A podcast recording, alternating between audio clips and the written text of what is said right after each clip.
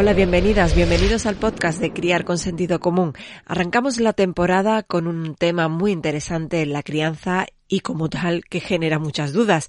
Y por ello hemos convocado a las expertas de la tribu de Criar con Sentido Común para que nos aclaren esas dudas. Me refiero a la lactancia materna. En este podcast vamos a hablar de la lactancia desde todos los puntos de vista, la lactancia con leche materna, con artificial, la lactancia mixta. Hablaremos de información, de dudas médicas, de salud mental, de derechos y, como no, de nutrición. Escucharemos a la mini tribu y también a Armando Bastida, el responsable de Criar con Sentido Común, que hoy habla de lactancia y del papel de la pareja para que ésta se establezca con éxito. Hechas las presentaciones, vamos al lío.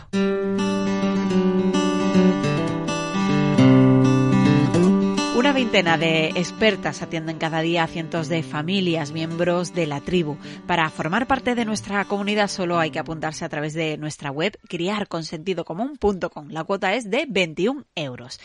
Entre ese grupo de profesionales tenemos la suerte de contar con la consultora de lactancia Inma Mellado, que es también presidenta de la Asociación Española de Consultoras Certificadas en Lactancia Materna. Hola Inma, gracias por estar con nosotras. Hola, ¿qué tal? Gracias, gracias a ti y a vosotros. ¿Hemos avanzado en la protección de la lactancia materna en España? Bueno, hemos avanzado, eh, pero no tanto como nos gustaría a algunos. Hemos avanzado, en cierto modo, eh, yo creo que se ha propagado un poquito más el conocimiento de, de, la importancia de la lactancia materna y han aumentado un poquito las tasas de lactancia, pero todavía todavía queda camino por, por recorrer. Eh, ¿Por qué es importante que una mujer esté bien informada en este sentido, tanto si da el pecho como si finalmente opta por el biberón? Porque, primero porque se lo merece, porque se merece estar informada y se merece tener en su mano todos los datos para poder tomar la decisión que más le conviene a ella y a su familia y para que después, pasado el tiempo, pues no se, se, arrepienta de sus, de sus decisiones por falta de información, sino que haya sido una decisión tomada pues con todas las consecuencias, pero también eh, con todos los ingredientes a su alcance. Eh, brevemente, Inma, ¿cuáles serían las principales claves para establecer una lactancia con éxito? Primero, tener la información. Segundo, tener el apoyo. Y después, súper importante, contacto piel con piel, continuado y lo más precoz posible y tomas frecuentes eh, y abundantes, lo más precoz posible, con un agarre impecable. Esas son las claves. Eh, ¿Cuáles serían entonces las dificultades más habituales en la lactancia materna? Pues la más habitual, sin duda, eh, suele ser eh, el agarre, ¿no? Que no encontrar que quien te ayude, eh, no, no, no, encontrar la manera de poner a tu bebé al, al pecho o que tu bebé se agarre de tu pecho de una manera óptima. Y desgraciadamente todavía falta mucha, mucha formación entre el personal que atiende a las madres. Mm y eso lleva a que ellas sufran. Eh, y en el caso de la lactancia con el biberón, ¿cuáles serían esos aspectos que hay que tener en cuenta siempre? Pues mira, curiosamente, me encanta que me hagas esta pregunta, porque curiosamente eh, muchas veces me toca a mí, como consultora de lactancia materna, explicar a los padres cómo preparar un biberón adecuadamente y cómo darlo adecuadamente. Y me resulta sorprendente que eso no se les explique a las familias que deciden optar por la lactancia artificial. Es muy importante eh, preparar los biberones de manera óptima y es extraordinariamente importante darlos a demanda y al ritmo del bebé, mm. respetando sus necesidades. Eh, eh, decías tú que, que, mm, cuando la lactancia no se pone en marcha con éxito, pues se genera sufrimiento, entre comillas, en, en, la madre, bueno, entre comillas y sin entre comillas, ¿no? Siempre uh -huh. esa incertidumbre, esas dudas. Eh, me imagino que en la lactancia con eh, biberón, pues también ocurre a veces lo mismo. Entonces, eh, siempre me ha llamado la atención esa especie de, de pique, entre comillas, por hablarlo así en un lenguaje más común, entre si es mejor tomar eh, que se le dé el pecho, si es mejor el biberón, una especie de pique que realmente no beneficia a nadie. Ah, no, no, claro. Bueno, sí, perdona, Carmen, sí beneficia. Beneficia a quien quiere sacar dinero de esto. Mira, la lactancia materna se destruye por el mismo motivo por el que se destruyen los árboles, para sacar un beneficio inmediato. Lo que pasa es que las consecuencias son igual de graves. Entonces, claro, cuando hay intereses creados para que muchas lactancias fracasen, pues es lo que pasa eh, a, a, a, ciertos sectores de la sociedad les conviene tener a las mujeres entretenidas peleándose por algo así, cuando en realidad anda que no, no tenemos cosas por las que luchar, ¿no? Pues eh, es que es, así. Eh, lo que ocurre es que algunas mujeres que no recibieron el apoyo y la información necesaria y, que optan por una lactancia artificial, eh, se produce en ellas como una especie de herida, como una cicatriz, ¿vale? Y esa cicatriz, cuando se presenta una, una conversación a este respecto, a veces les da como una especie de latigazo y les hace eh, responder de una manera pues muy, muy, como muy, muy violenta, muy negativa y tal, ¿no? Pero es por esa cicatriz que se ha quedado, porque la lactancia forma parte del ciclo reproductivo de la mujer de una manera muy profunda. Y a veces cuando no puedes vivirla como tú quieres, pues bueno, eh, puedes reaccionar así. Pero de mm. verdad que, que es una guerra absurda. De lo que se trata es de que no discutamos entre, entre lo que decidan las madres siempre y cuando lo hayan decidido con la información y el apoyo que eh, querían. Hmm. También te digo, y tengo que ser muy sincera, a mí me apena mucho que no se pueda decir con toda la boca grande que la lactancia materna es lo que los bebés necesitan desde el minuto cero. Eh, cuando sabemos que es una implicación para su salud tremenda, porque, ay, es que a lo mejor las madres que no dan el pecho, a lo mejor resulta que se sienten mal. Mira, eh, las personas que tienen un cáncer por haber fumado lo sabían, quiero decir, no le vamos a decir, ves, esto es porque has fumado, evidentemente no se lo vamos a decir, mm. pero la información está ahí. Entonces, que yo no pueda hablar de las bondades de la lactancia materna por no herir a alguien también me parece injusto. Lo malo es que tanto las mujeres que optan por el pecho como las mujeres que optan por el biberón reciben presiones de alguien y eso es muy triste. Eh, eh, hablamos al principio de la importancia de estar bien informada, pero tú también apelas mucho a la intuición, ¿verdad? Ah, mucho, muchísimo, porque, eh, bueno, es que la lactancia es un arte, no es, no es una ecuación que yo despeje una X, ¿no? Y tiene, tiene una parte eh, mm, claramente cultural, porque somos primates y necesitamos haberlo visto y haberlo experimentado, pero también tiene una parte muy instintiva, especialmente por parte del bebé. Lo que necesita nuestro bebé es que le pongamos en el hábitat correcto, que es el cuerpo de su madre. Y cuando está así, es que los bebés saben hacer una cantidad de cosas tan maravillosas cuando les dejamos. El problema es que a veces no les dejamos, ¿vale? Pero claro, imagínate, la lactancia nos ha traído aquí, tiene una parte que está en nuestro, en nuestro hardware muy, muy, muy, muy, muy grabada. Y hay que dejar que fluya, ese es el, ese es el tema. Eh, y esa información, ya para terminar, que necesitan las madres, eh, deberían proporcionarla profesionales bien formados. Pero ¿hasta qué punto influye tener un buen asesoramiento en el desarrollo de la ah, lactancia? influye muchísimo.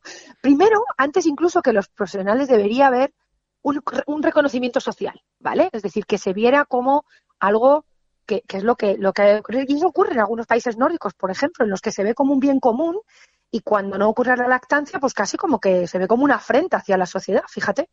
Aquí no, evidentemente. Entonces, es muy importante el apoyo porque cuando la madre está en un momento de duda, en un momento de zozobra, en un momento de, falta de confianza, tener a su lado a alguien eh, que le, la, apoya, la escucha profundamente y la ayuda eh, en esa dificultad puede hacer la diferencia entre que abandone la lactancia o que la continúe con dificultades o que cumpla sus objetivos en ella. Mm, qué importante. Inma Mellado, consultora de lactancia de Criar con Sentido Común, gracias por atendernos en nuestro podcast. Un placer enorme, como siempre. Si necesitáis más información sobre la lactancia materna o con biberón, os recomiendo que busquéis dos cursos muy completos de criar con sentido común. Uno se centra en las claves para tener una lactancia con éxito y otro se llama lactancia con biberón. Son cursos gratis para las familias que formen parte de la tribu. La cuota, os recuerdo, es de 21 euros. El primer mes es gratis.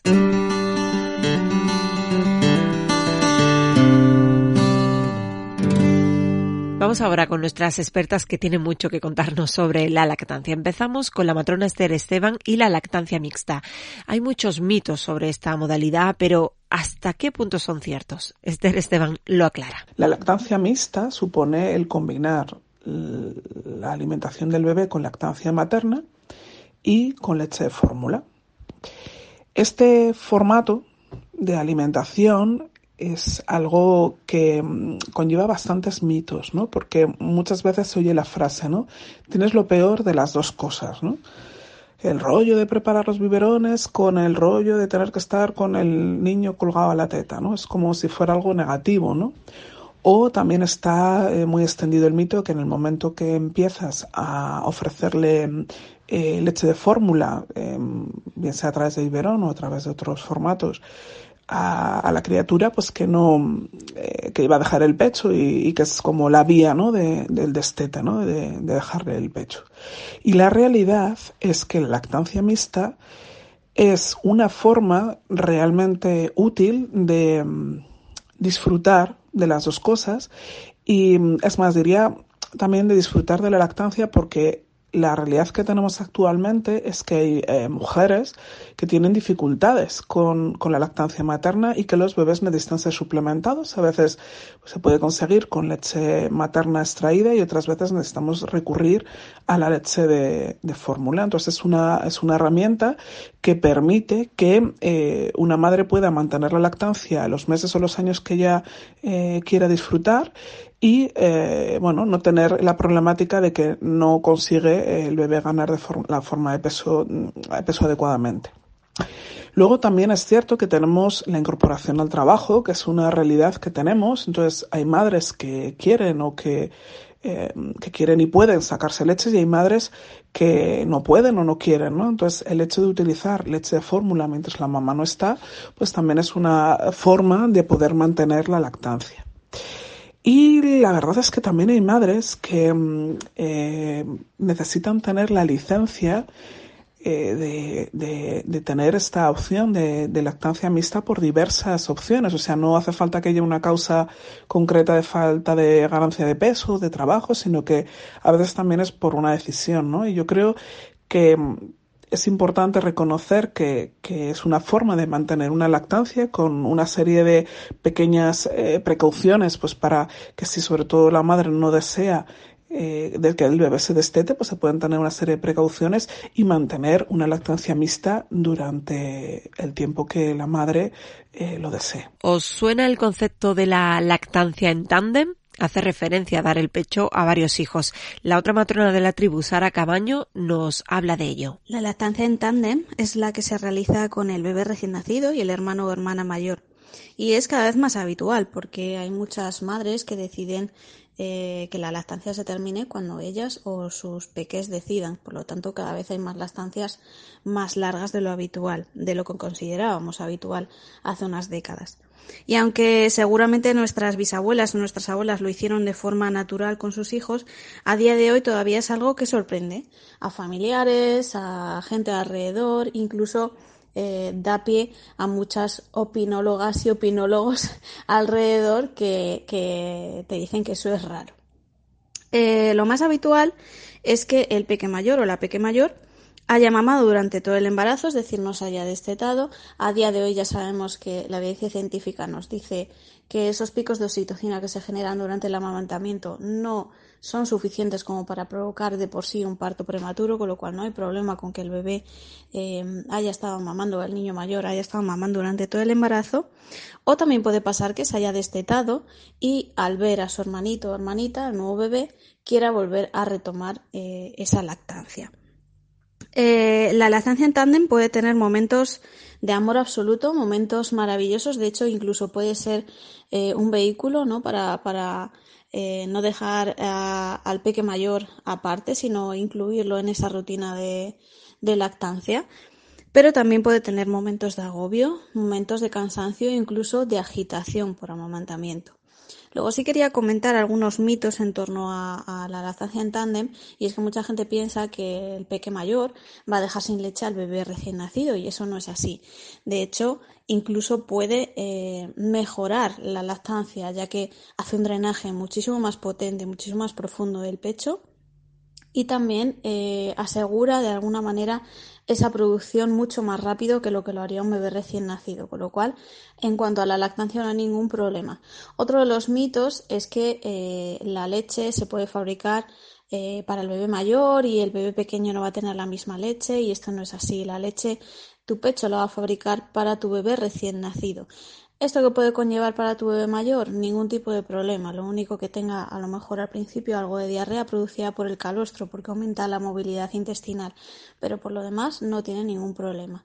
Eh, como ves, la lactancia en tándem puede tener beneficios, pero eh, la que tiene que decidir si a ti te convence, si a ti te gusta, te apetece una lactancia en tándem, no puede ser nadie más que tú. Y ahora una pregunta que os ha podido asaltar alguna vez y que va a responder nuestra pediatra Gloria Colli. ¿Los bebés que toman leche materna pueden tener alergia a la leche de vaca? Sí, los niños que toman lactancia materna exclusiva también pueden tener alergia a proteína de leche de vaca.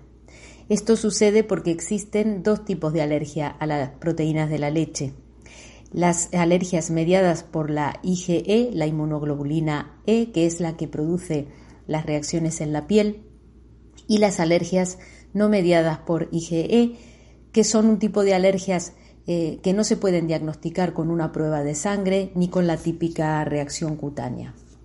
En estos casos, la proteína de la leche pasa a través de la leche materna y produce síntomas en el bebé, generalmente en bebés pequeñitos que tienen deposiciones muy líquidas con moco y sangre. En estos casos, eh, no solamente que no se le puede dar eh, leche de vaca o fórmula a estos bebés, sino que la madre debe hacer una dieta exenta de proteínas de leche de vaca. Habitualmente, estos eh, tipo de alergias no revisten mayor gravedad, salvo excepciones, hay casos más graves, pero la gran mayoría eh, son casos leves y desaparecen hacia los 6, 12, como mucho 18 meses. Se calcula que a los dos años eh, todos los niños toleran ya la leche. En Criar con Sentido Común eh, tenemos la suerte de contar también con la psicóloga Mamen Bueno. La salud mental es muy necesaria en cualquier etapa de la vida, pero en la maternidad es especialmente delicada.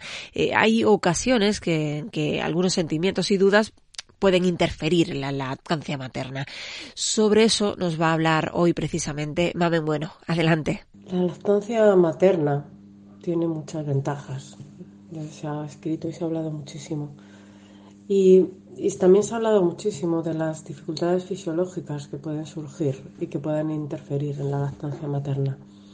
Pero poco o nada se habla de las dificultades emocionales o psicológicas que interfieren en la misma. Y eso puede generar mucha culpa cuando no se tiene en cuenta. Y en las madres que no consiguen una exitosa lactancia materna. Eh, cuando aparece eh, ciertas dificultades. Por ejemplo, una dificultad de conseguir una lactancia materna es un parto traumático. Un parto traumático eh, deja a la mujer exhausta y también hay una cantidad de, sensaciones y de, y de efectos de las hormonas que pueden impedir o dificultar la lactancia materna. También eh, influye muchísimo el estrés, la, ansiedad en las mujeres. La maternidad nos sitúa a casi todas en una situación de gran vulnerabilidad. Y, si no hay un entorno que ayude y acompaña a la mujer, puede desembocar en, un, en una gran eh, dificultad para la lactancia materna. También la depresión posparto ayuda a que interfiera la, lactancia materna. También eh, la, sensibilidad física, el, dolor, hace que se rechace.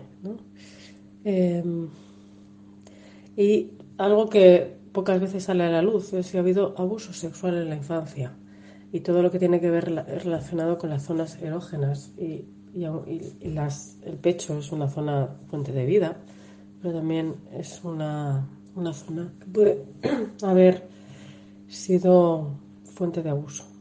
Si hay una relación de maltrato, también eh, estar sometida a estrés y a violencia dificulta la lactancia. Por eso hay todos estos factores, hay que, hay que tenerlos en cuenta cuando una mujer presenta dificultades a, la hora de tener una buena lactancia. Y a ti como mujer que tienes dificultades en la instauración de una buena lactancia materna, te diría que todas queremos lo mejor para nuestras hijas y nuestros hijos. Y a veces lo mejor es dejar de pelearnos, estar tranquilas con las opciones que la vida nos ofrece. Porque todas podemos ser madres suficientemente buenas independientemente del tipo de lactancia. Entonces, si hay una dificultad en una buena instauración de la lactancia materna, lo primero es busca ayuda. Una buena asesora de lactancia te puede ayudar y puede, puede estar entrenada en detectar estas dificultades subyacentes a una buena instauración de la lactancia materna. No tienes que pasar por esto sola. Un abrazo. Gracias a todas. Eh, si os preocupa vuestro bienestar emocional, eh, os recomiendo el curso del autocuidado emocional durante el embarazo. Es gratis para las familias de la tribu. Y ahora, la mini tribu. Los niños de nuestra mini tribu nos hablan hoy de lo que comen los bebés y de lo que ellos recuerdan de la lactancia cuando eran pequeños. Papilla, puré de verdura, que son que eso no hay que morderlo. Y también beber leche em, de, la, de la tetita de su mamá. Y también beber leche de, de su biberón. De la teta sale leche y los bebés maman. Teta de la mamá. Pues leche para beber y para comer un potito. Pues en comer papilla, leche. Lo que yo comía creo que era que mi madre me daba mucha fruta, así de esa blandita. Y luego, eh, aparte de que mi prima Vega come papilla, leche y mm, a veces gusanito, que son blanditos. Eh, la experiencia que sentí en ese momento fue de que yo estaba ahí, mi madre estaba ahí a mi lado, yo me sentía bien porque estaba con mi madre ahí mamando me gustaba la teta y pasaba un buen rato con mi madre y saboreando una cosa que a mí me gustaba. Me gustaba la leche bastante. Bueno, pues los bebés se alimentan de leche de las madres y yo me acuerdo cuando era un niño que cuando tomabas leche pues era un momento súper bonito, simplemente pensabas en estar ahí, ya está, no pensabas en más y es como un momento que te saca el mundo y te quedas ahí en un rato como en tu zona segura. Entonces, pues eso. Adiós. Ya sabéis que esta es una sección coral. Si queréis que vuestros hijos participen, yo os animo a ello para que se sientan escuchados. Os dejo nuestro número de WhatsApp, es el 681005474. De paso, recomiendo el curso sobre el vínculo afectivo que podéis encontrar entre los seminarios y cursos de criar con sentido común, el vínculo que se va creando desde el embarazo y que se amplifica con la lactancia materna. Para los que conocéis la tribu ya sabéis quién es el boss. Es un apodo cercano para el responsable de criar con sentido común, Armando Bastida.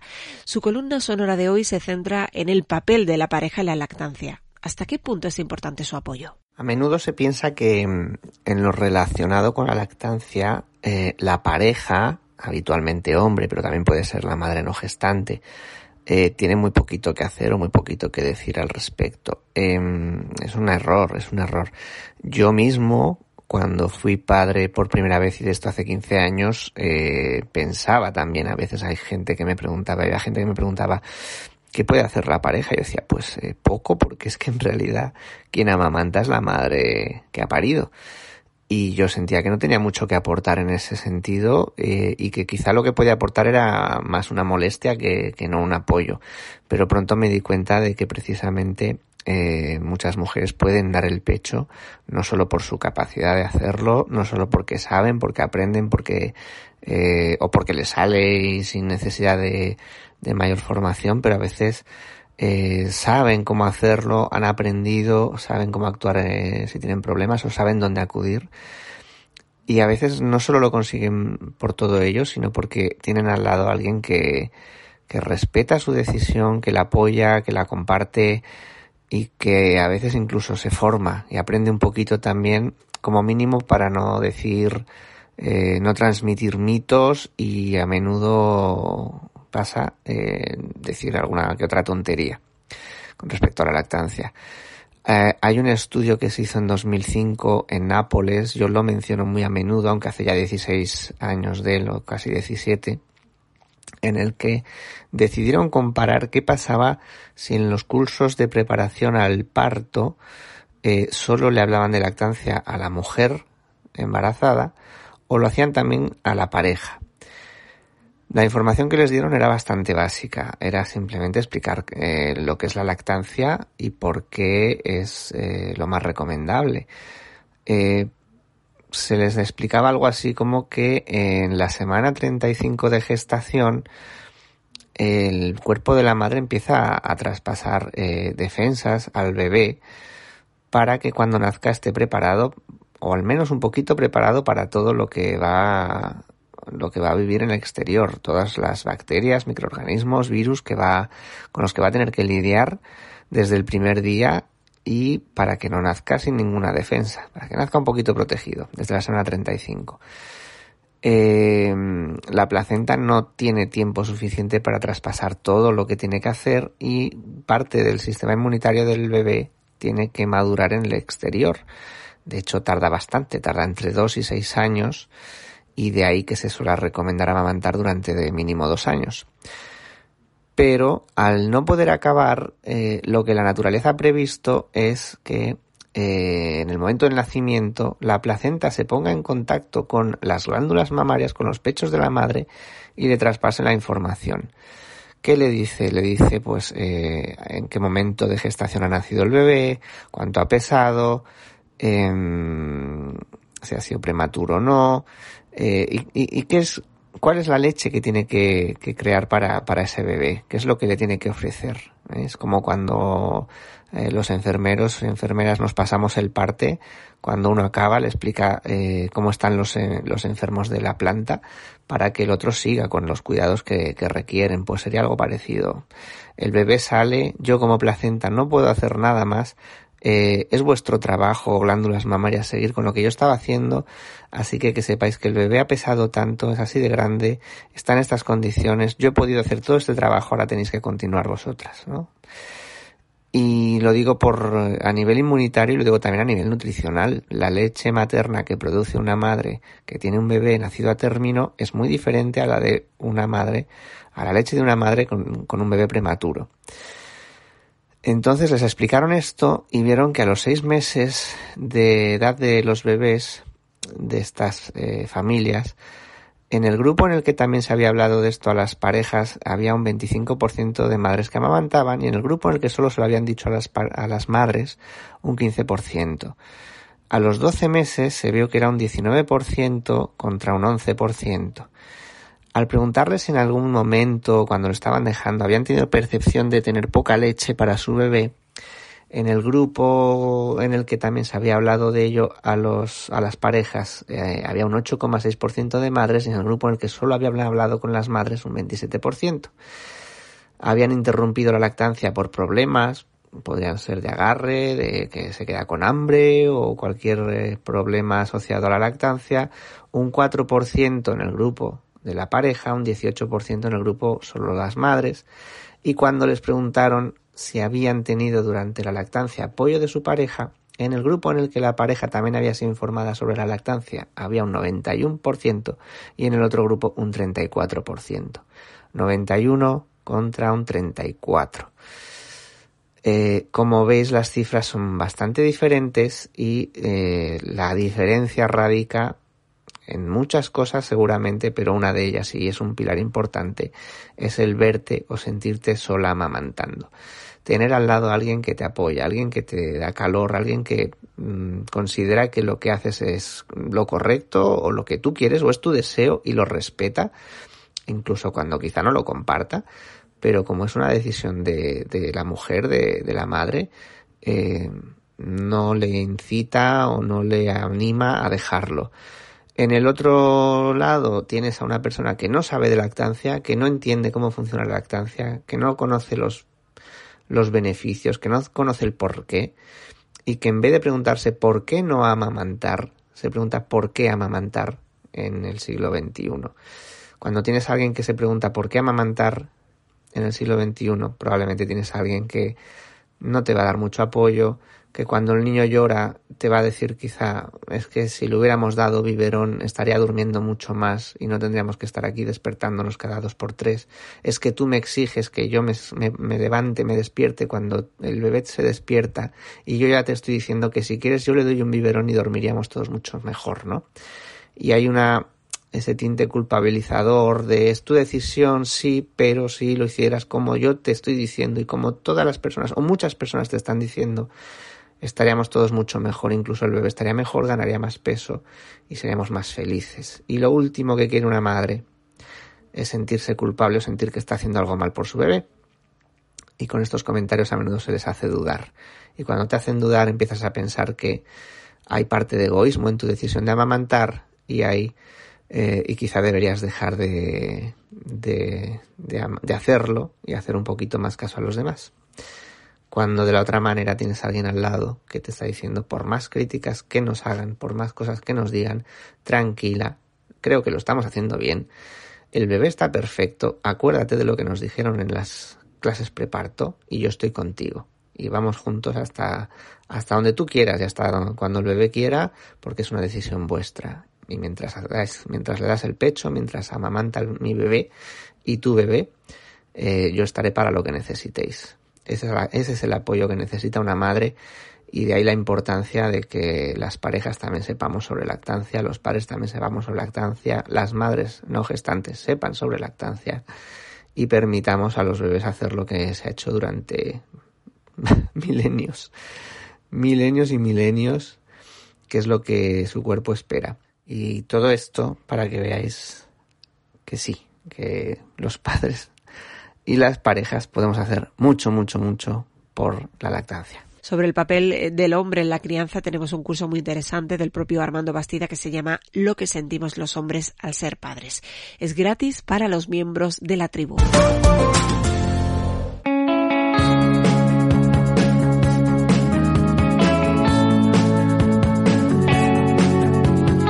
De que la lactancia materna mixta o artificial vaya bien, otro de los asuntos relacionados con este tema que más dudas genera es lo relacionado con el mundo laboral. Derechos, ayudas, permisos, de eso vamos a hablar con nuestra abogada Ana Pacheco. Hola Ana, ¿qué tal? Hola, muy buenas. Estoy encantada de poder ayudar a resolver las dudas que se vayan planteando. A día de hoy, eh, ¿a qué tiene derecho una mujer durante el periodo de lactancia? Pues el permiso de lactancia es un permiso retribuido que recoge el artículo 37.4 del Estatuto de los Trabajadores y que fue reformado en el año 2019 y que permitía que los dos progenitores puedan disfrutar del mismo permiso. El permiso consiste en una hora de ausencia del trabajo que se podrá disfrutar de forma diferente o bien permiso retribuido de una hora cada día de trabajo o dos fracciones de media hora, o bien la reducción de jornada de trabajo de media hora o bien el permiso de lactancia acumulado. El permiso retribuido de una hora cada día de trabajo o de dos fracciones de media hora eh, es que el trabajador puede ausentarse de su puesto de trabajo desde su reincorporación después del permiso de maternidad o paternidad hasta que el bebé cumpla nueve meses. Esta ausencia puede ser de una hora o dos fracciones de media hora que se deben disfrutar en medio de la jornada de, trabajo. Por ejemplo, eh, si uno tiene una jornada de 8 a 3, pues le puede disfrutar de una hora dentro de, de esa jornada. O bien dos fracciones, que es entrando más tarde o bien saliendo eh, eh, un poco antes, media hora antes. Otra modalidad es la reducción de jornada de trabajo de media hora, que si el trabajador quiere disfrutar del permiso para entrar más tarde o salir antes de la jornada de trabajo, la duración del mismo será de, este permiso será solo de media hora y no de una hora, siempre que el, mm, que el bebé cumpla hasta los nueve meses puede, puede hacerlo. O bien una modalidad muy recomendada y que se utiliza mucho es el permiso de lactancia acumulada, porque así se alarga el permiso de maternidad y este consiste en acumular esta hora de ausencia para convertirlas en días. Suele ser la opción escogida por casi todos los trabajadores. En esta, mm, bueno, esto se puede calcular, se calcula eh, una hora diaria por, eh, 30 días hasta 9 meses. Entonces se hace, se hace un cálculo y en función de eso, pues salen unas horas. Depende de los convenios, suelen salir unos 15 días más. ¿Existe alguna ayuda para promover la lactancia materna? En el año 2019, la Secretaría General de Sanidad y Consumo publicó el convenio publicó un convenio con la iniciativa para la humanización de la asistencia al nacimiento y la lactancia, que era para la promoción, protección y apoyo a la lactancia materna y potenciar así la humanización de la asistencia al nacimiento. Con esto, con esta iniciativa de la IAN, se ponían las bases para la promoción y apoyo a la lactancia, que es lo que se conoce como la IAN que para el cumplimiento de los objetivos de salud pública, de promoción, de protección y de apoyo a la lactancia materna, tras más de 25 años de experiencia en todo el mundo, este proyecto IAN es reconocido como la mejor estrategia para acumular ahí para perdón para aumentar el inicio y el mantenimiento de la lactancia materna con evidencia científica que lo avala y así contribuye a mejorar la calidad de la atención, de la salud de la población y a disminuir el gasto sanitario y social que se deriva de prácticas de alimentación inadecuadas. Es decir, el proyecto IAN lo que hace es cuidar y potenciar la eh, lactancia materna. Por lo general, cada sector suele recoger estos derechos en sus convenios, pero eh, Ana, ¿qué pasa si no se tiene o no se cumple? ¿Se puede acudir al juez? Todos los convenios eh, suelen recoger los derechos eh, en cuanto a la maternidad y paternidad. Entonces, en el caso de que alguno de ellos se vulnere, sí que hay que acudir a los juzgados y es muy recomendable porque hay derechos que, no, que son fundamentales y que no son renunciables, entre ellos el permiso de maternidad y paternidad, que además ahora se ha podido eh, equiparar eh, la baja del padre con la de la madre. El permiso de lactancia también es otro de los permisos eh, que se tienen que proteger y la excedencia por cuidado de un hijo y la reducción de jornada. Todos estos derechos no se pueden vulnerar y ante ello se debe acudir a la jurisdicción mm, social, es decir, a los tribunales, y además son casos que una vez que entran en el juzgado tienen preferencia. Y lo que más puede interesar a mujeres con esta duda, ¿se ganan los tribunales este tipo de casos? Pues decir si se ganan los tribunales, pues hombre, eh, entrar en un tribunal yo siempre digo que es tirar una moneda a cara o cruz, porque no los jueces y juezas no dejan de ser personas, ¿no? Entonces, eh, sí que es verdad que cada vez está entrando una promoción de jueces y juezas más jóvenes, que también son padres, entonces están como más eh, concienciados y están apoyando más, mucho más la lactancia y protegiendo sobre todo los derechos de las madres y los padres trabajadores. Hay que intentarlo. Yo siempre digo que al juzgado cuando uno le se siente vulnerado, se siente indefenso, pues hay que, hay que ir a protestar, porque además la jurisdicción laboral es una jurisdicción muy, muy agradecida, porque no hay, normalmente no hay condena en costas. Eso quiere decir que si se pierde el caso, no hay que pagar eh, por, por, los costes ¿no? que, que ha supuesto eso. Con lo cual, es aconsejable que si se vulnera un derecho, pues reivindicarlo. Por último, ¿Recuerdas algún caso llamativo que te haya llegado sobre el tema de la lactancia materna? El caso más y más llamativo que últimamente ha entrado en mi despacho, pues sobre todo solicitudes, últimamente solicitudes de madres que mm, han decidido su maternidad mm, en soledad, hacer, o son madres monoparentales que solicitan el permiso de paternidad, es decir, que solicitan las 16 semanas del padre. Como ese padre no existe, pues eh, ellas reivindican que se pueda disfrutar también. es un tema muy interesante porque ya ha habido una sentencia en el País Vasco que ha reconocido este derecho a una madre soltera y bueno, últimamente la gente se están, estas madres se están animando y, y es cuestión de hacer mucha presión en los juzgados para que al final se cambie la ley. Y en cuanto a la lactancia, temas así de lactancia interesante, pues el último que he visto es el de mm, una madre que no le aceptaban la leche de su de ella en, en la guardería de su bebé. Entonces, bueno, hicimos un escrito a la guardería, al departamento de educación y bueno, pues un poco consiguiendo la, la, presión social, no hemos tenido que llegar a los tribunales, pero bueno, es un tema que, que, que se, ha, se, ha, puesto en, en, en denuncia. Pues Ana Pacheco, gracias por atendernos. Un saludo. Pues muchas gracias por haberme invitado y sobre todo estoy encantada de formar parte de esta tribu tan maravillosa. Un saludo a todas. Nuestra abogada aborda todos estos derechos, prestaciones y permisos para la lactancia en un curso de la tribu que se llama Del mismo modo. Eh, si tenéis dudas más específicas podéis entrar en la tribu o solicitar una cita online privada con ella. En este caso, nuestras profesionales, no solo Ana Pacheco, sino cualquiera de las profesionales de criar con sentido común, lo que hacen es atenderos en casos muy concretos con una consulta de una hora online. Para solicitarla solo tenéis que acceder a consultas en nuestra web criarconsentidocomún.com y ahí se os explica cómo hacerlo.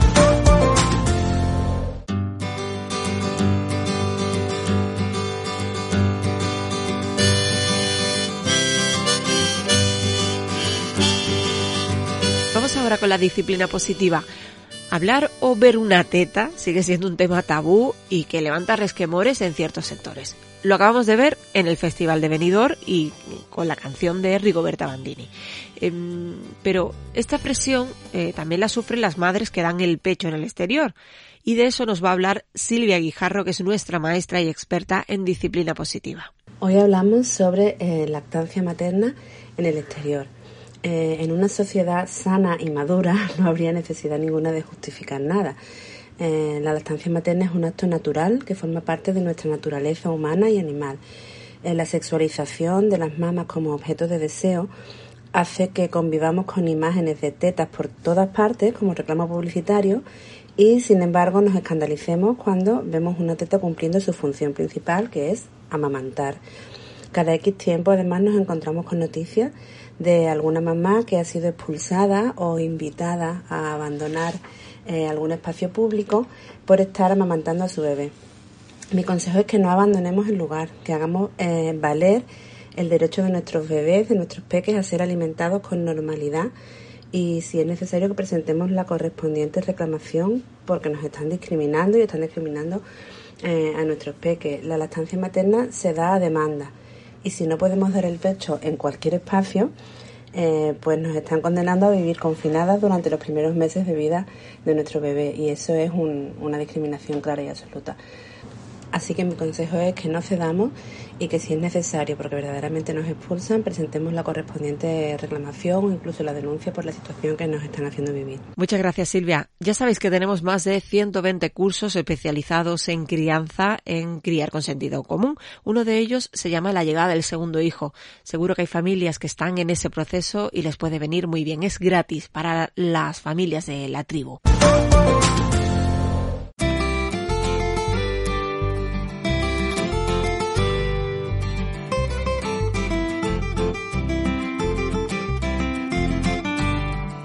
Ponemos punto y final, como siempre, a nuestro podcast con nuestra dietista nutricionista Rebeca Pastor.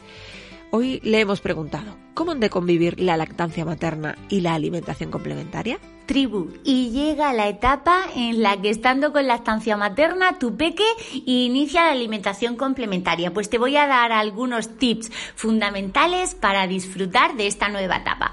Primero, tenemos que tener en cuenta que la leche materna seguirá siendo la base de la alimentación de tu bebé hasta los 12 meses. Por lo tanto, el ofrecer alimentos será la forma de pero ya va alimentado por la leche.